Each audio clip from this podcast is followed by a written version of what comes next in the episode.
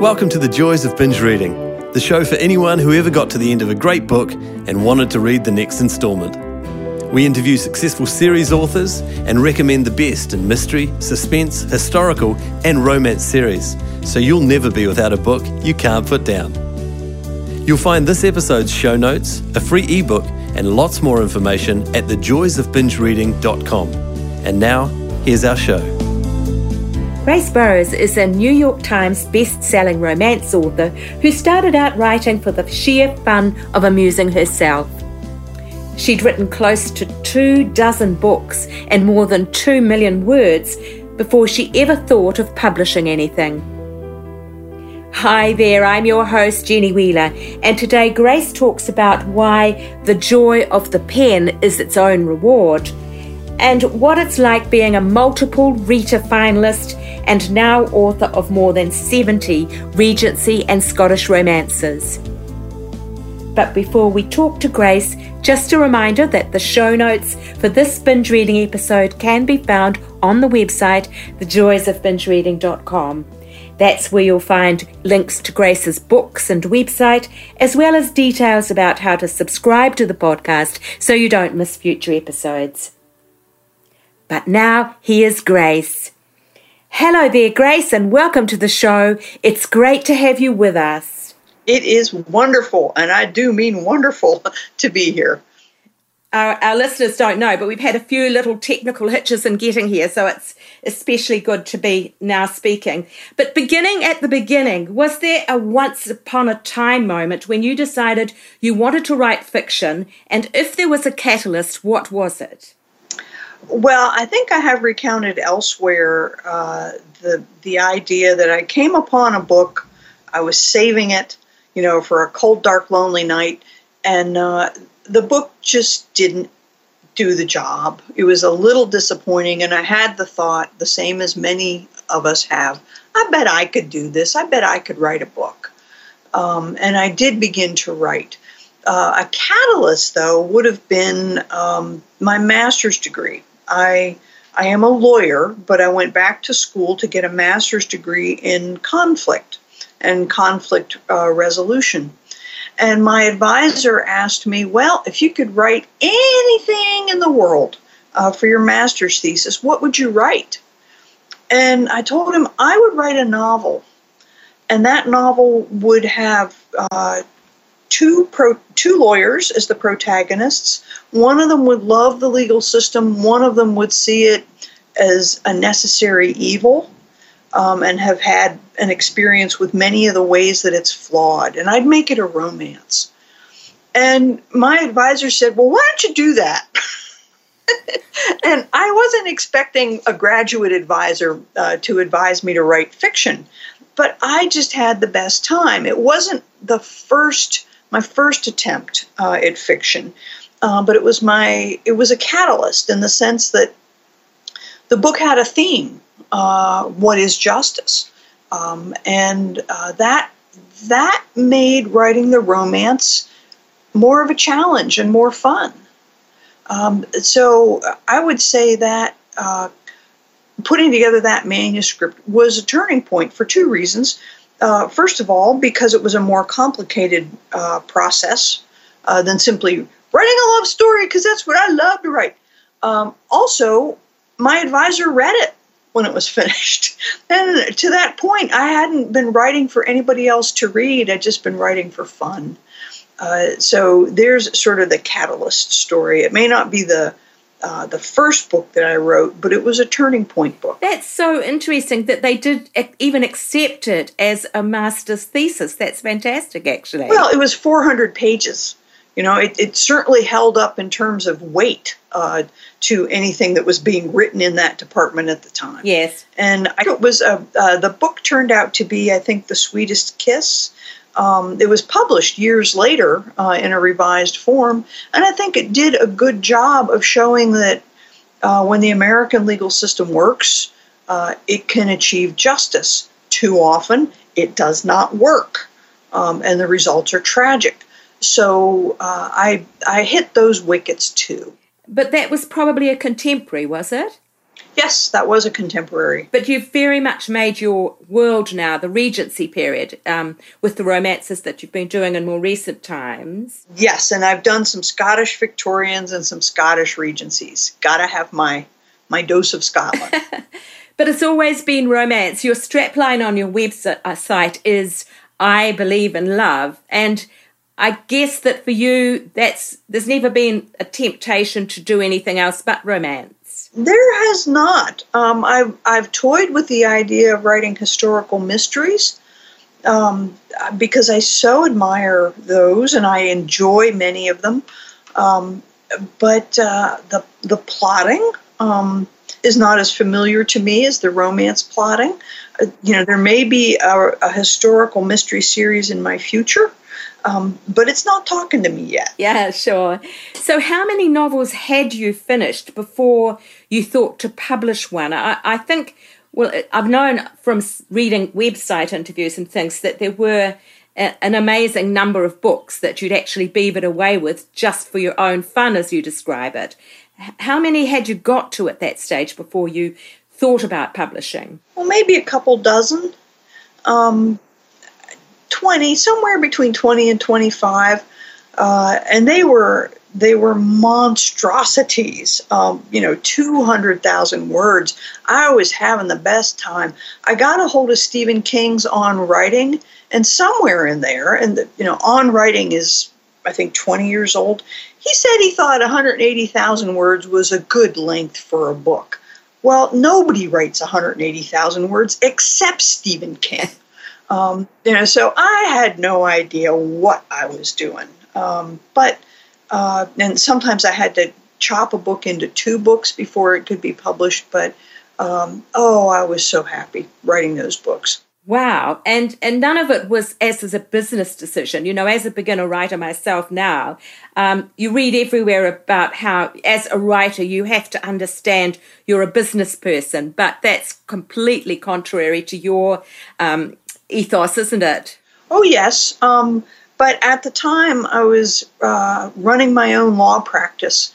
So, you know, the idea that something is a business topic or you've got to uh, scope out the business angle, that's just a yawn. I've been running my own business for 25 years.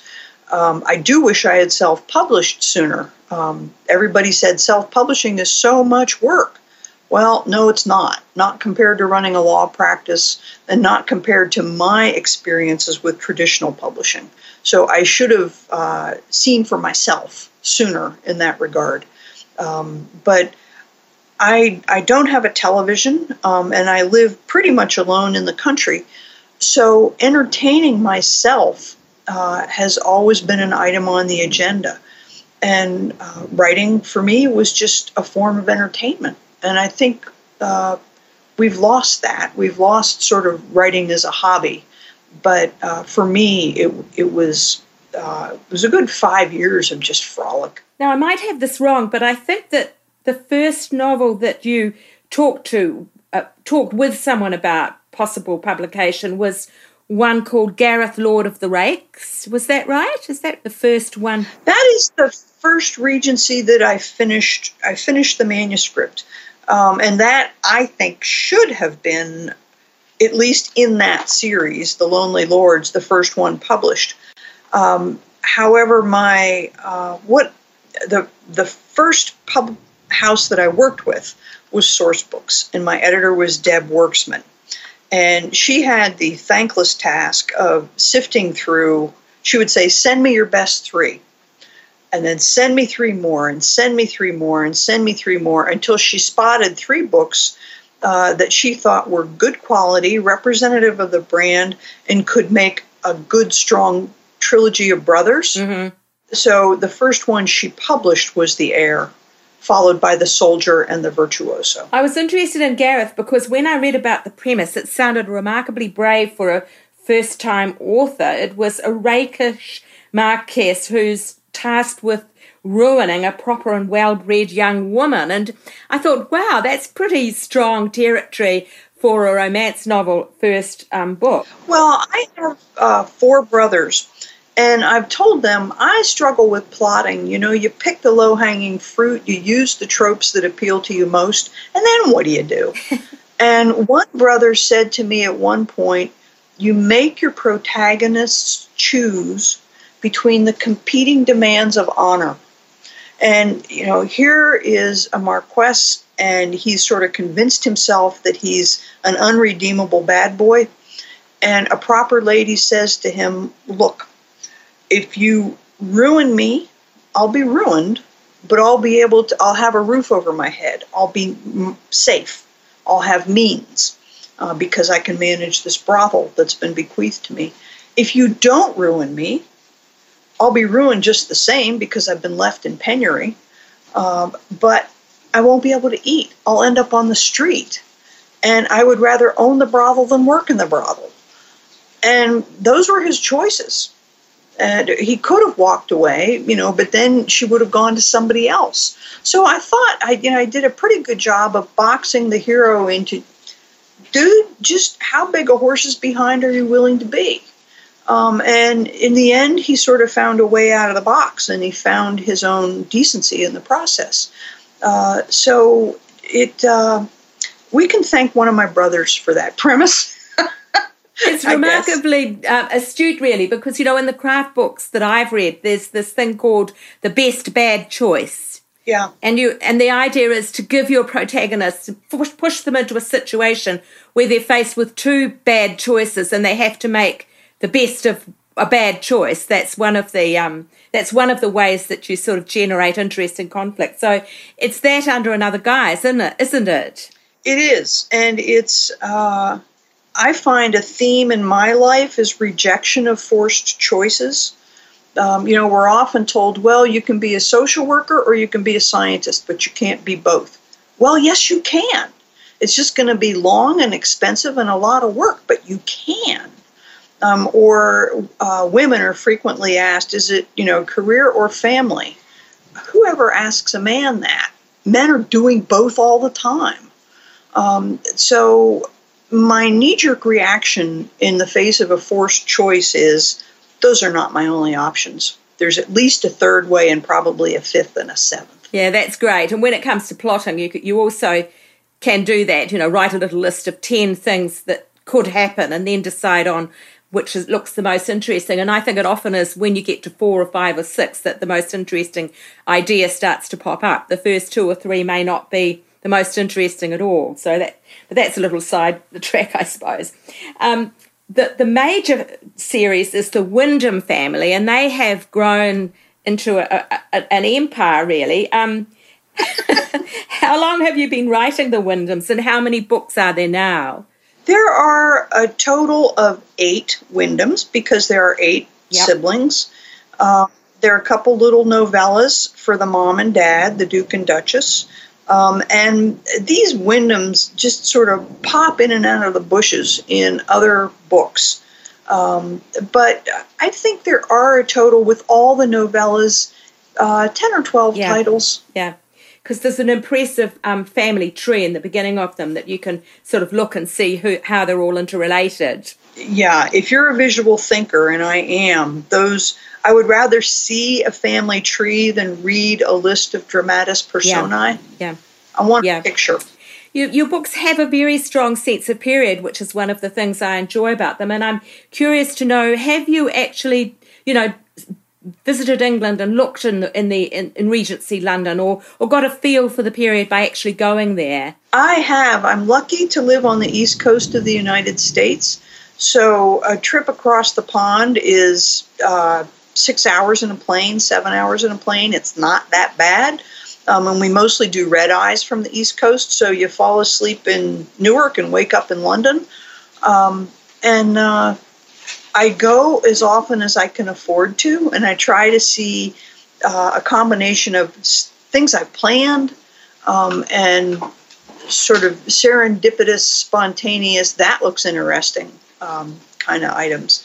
And uh, it, it's in the United States, our recorded history started me 300 years ago, maybe 400 if you're on the East Coast. But if you're on the West Coast, 150 years ago. and you compare that, you know, to the centuries and even millennia of history that's available in the UK, and uh, it just boggles the American mind. Um, and it, it's delightful, and it, feels like you can dig and dig and dig and dig and dig and never reach bedrock um, in the culture. It, uh, it fascinates me. I wish I could spend long chunks of yeah, time. Yeah, yeah, yeah. Perhaps moving away from the specific books to a more general focus, you've hit the New York Times bestseller list three times in four books at one stage, and you've been a Rita finalist many times. You must have a sense of having quotes made it now, have you? And what does that feel like? It feels wonderful. Um, I uh, I am so fortunate. I am just so um, sort of a quiver with glee that I get to do something I love so much um, and make a living at it. And uh, I'm so grateful to my readers, to, to the other writers that boost me along the way. Um, this is what I was born to do, is to write happily ever afters. And, you know, on fifth grade career day, way back when you're a little person, nobody ever says to you, would you like to be would you like to write fiction? You know it's just not one of the you know just as they they don't offer us would you like to be a painter? Uh, would you like to be first violist uh, in the philharmonic?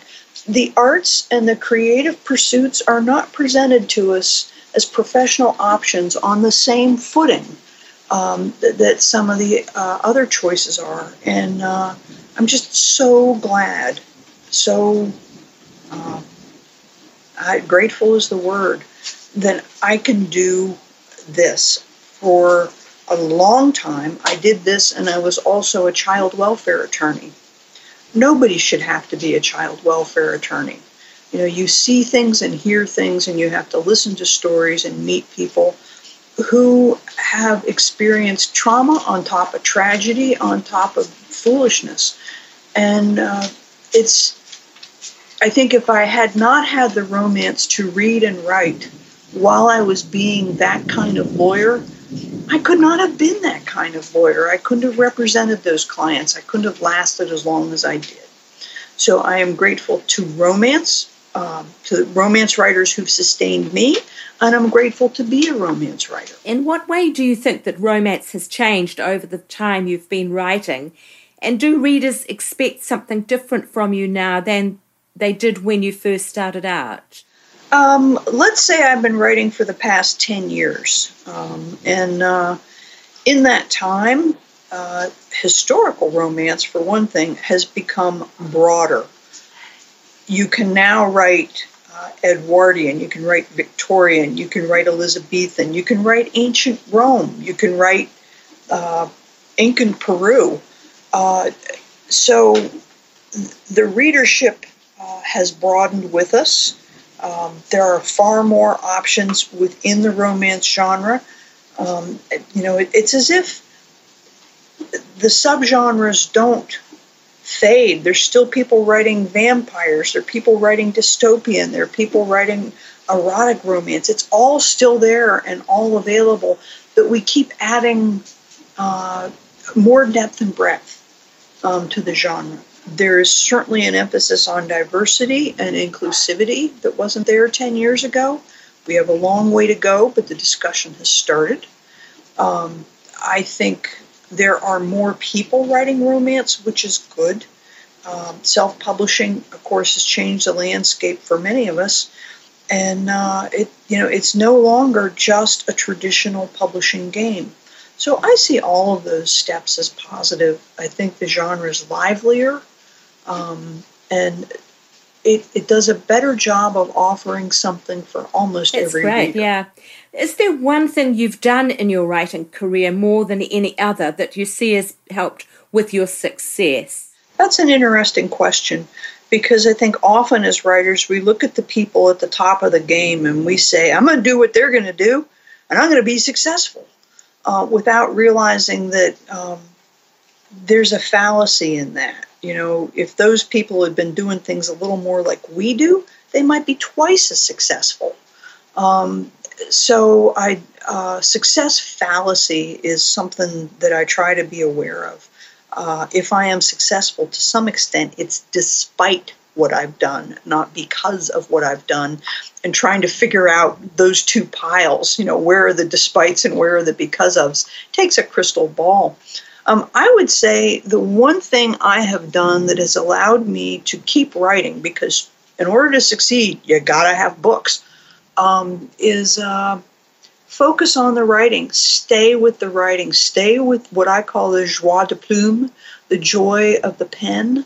Um, because it's very easy to get distracted by comparing yourself to other people, by hopping on writing trends, by hopping on marketing trends, by um, seeing the glass half empty. But if writing brings you joy and you can keep in touch with that joy, then all the ups and the downs uh, won't unhorse you. Uh, and the ups can unhorse you just as badly as the downs. But if you can stick with the writing um, and stick with the pleasure of creation, then you'll probably be around for a long time having a good time. Grace, that sounds so wise. I, I think that's marvellous. I can see why you have been invited to be a, a speaker at Romance Writers New Zealand. You've got a lot of wisdom there. Look, turning to Grace as reader, you know, this series is called The Joys of Binge Reading, and I've seen it as being focused on writers who do do series because the, the taste for reading in series has certainly developed since we've been binge watching on TV, or some people have been binge watching on TV. Have you ever been a binge reader yourself? And if so, is there a current series or author who you're really enjoying at the moment? Well, because my reading tastes were developed when all we had was traditional publishing, and you know, you would get one or two Mary Baloghs a year. Um, you know, the idea that you can just plow through a whole series, um, you know, that, that an author might have a book for you every month, uh, that's a real paradigm shift for me. What I do over the winter, though, is I read whole series. I will read the Bedwyn series. I will read the Bridgertons.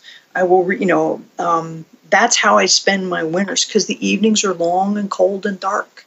Uh, they are perfect for reading. And uh, so I do binge read series. Now, now sorry, um, just to interrupt you there, but for those who don't know those series, who are those? Who's the author of those? The Bedwyns and the Bridgertons. Uh, Mary Balogh wrote the Bedwyns. We probably know that as the Slightly series. Slightly dangerous, slightly wicked. Uh, she had six siblings and finished with the Duke, uh, slightly dangerous. Um, and uh, it was, you know, just they're big, thick books and lots of family interaction in a very developed world.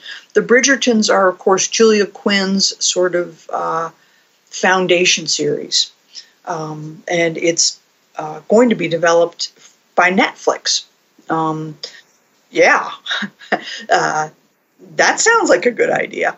Um, but again, it was eight siblings, um, and the the books did not come out in quick succession. But now you can read them, you know, in a week, and it's a very wonderful week when you do. I've read quite a bit of. Well, I, when I first started out, I read a lot of Julia Quinn, but I don't.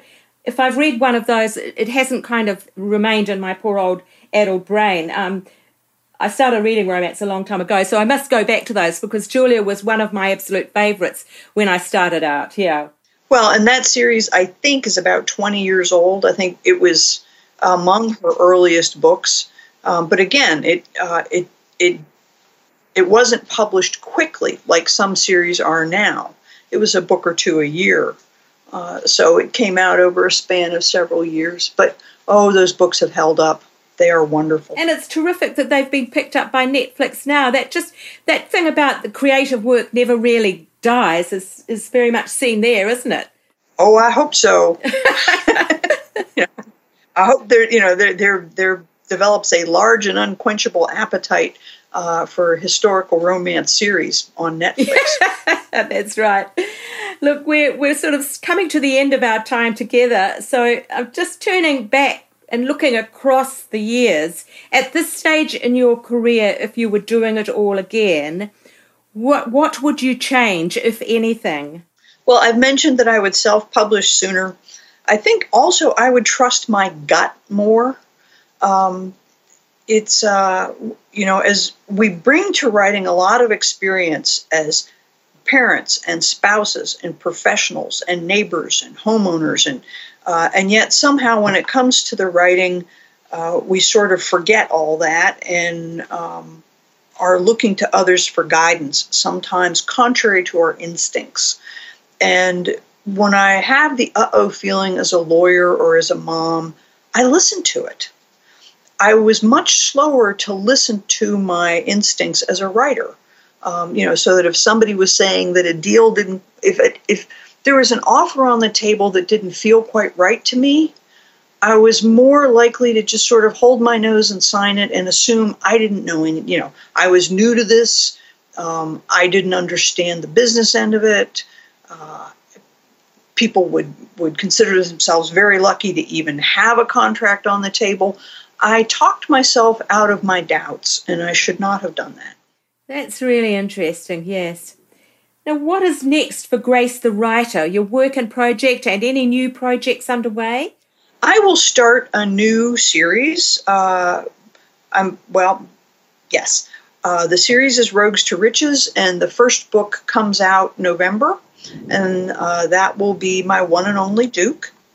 Um, and uh, it's I the the premise for this series came to me as follows. I think uh, to a certain extent, we're all a little tired of dukes and billionaires and alpha males, and um, you know it's hard to keep that material fresh because it's been done so often.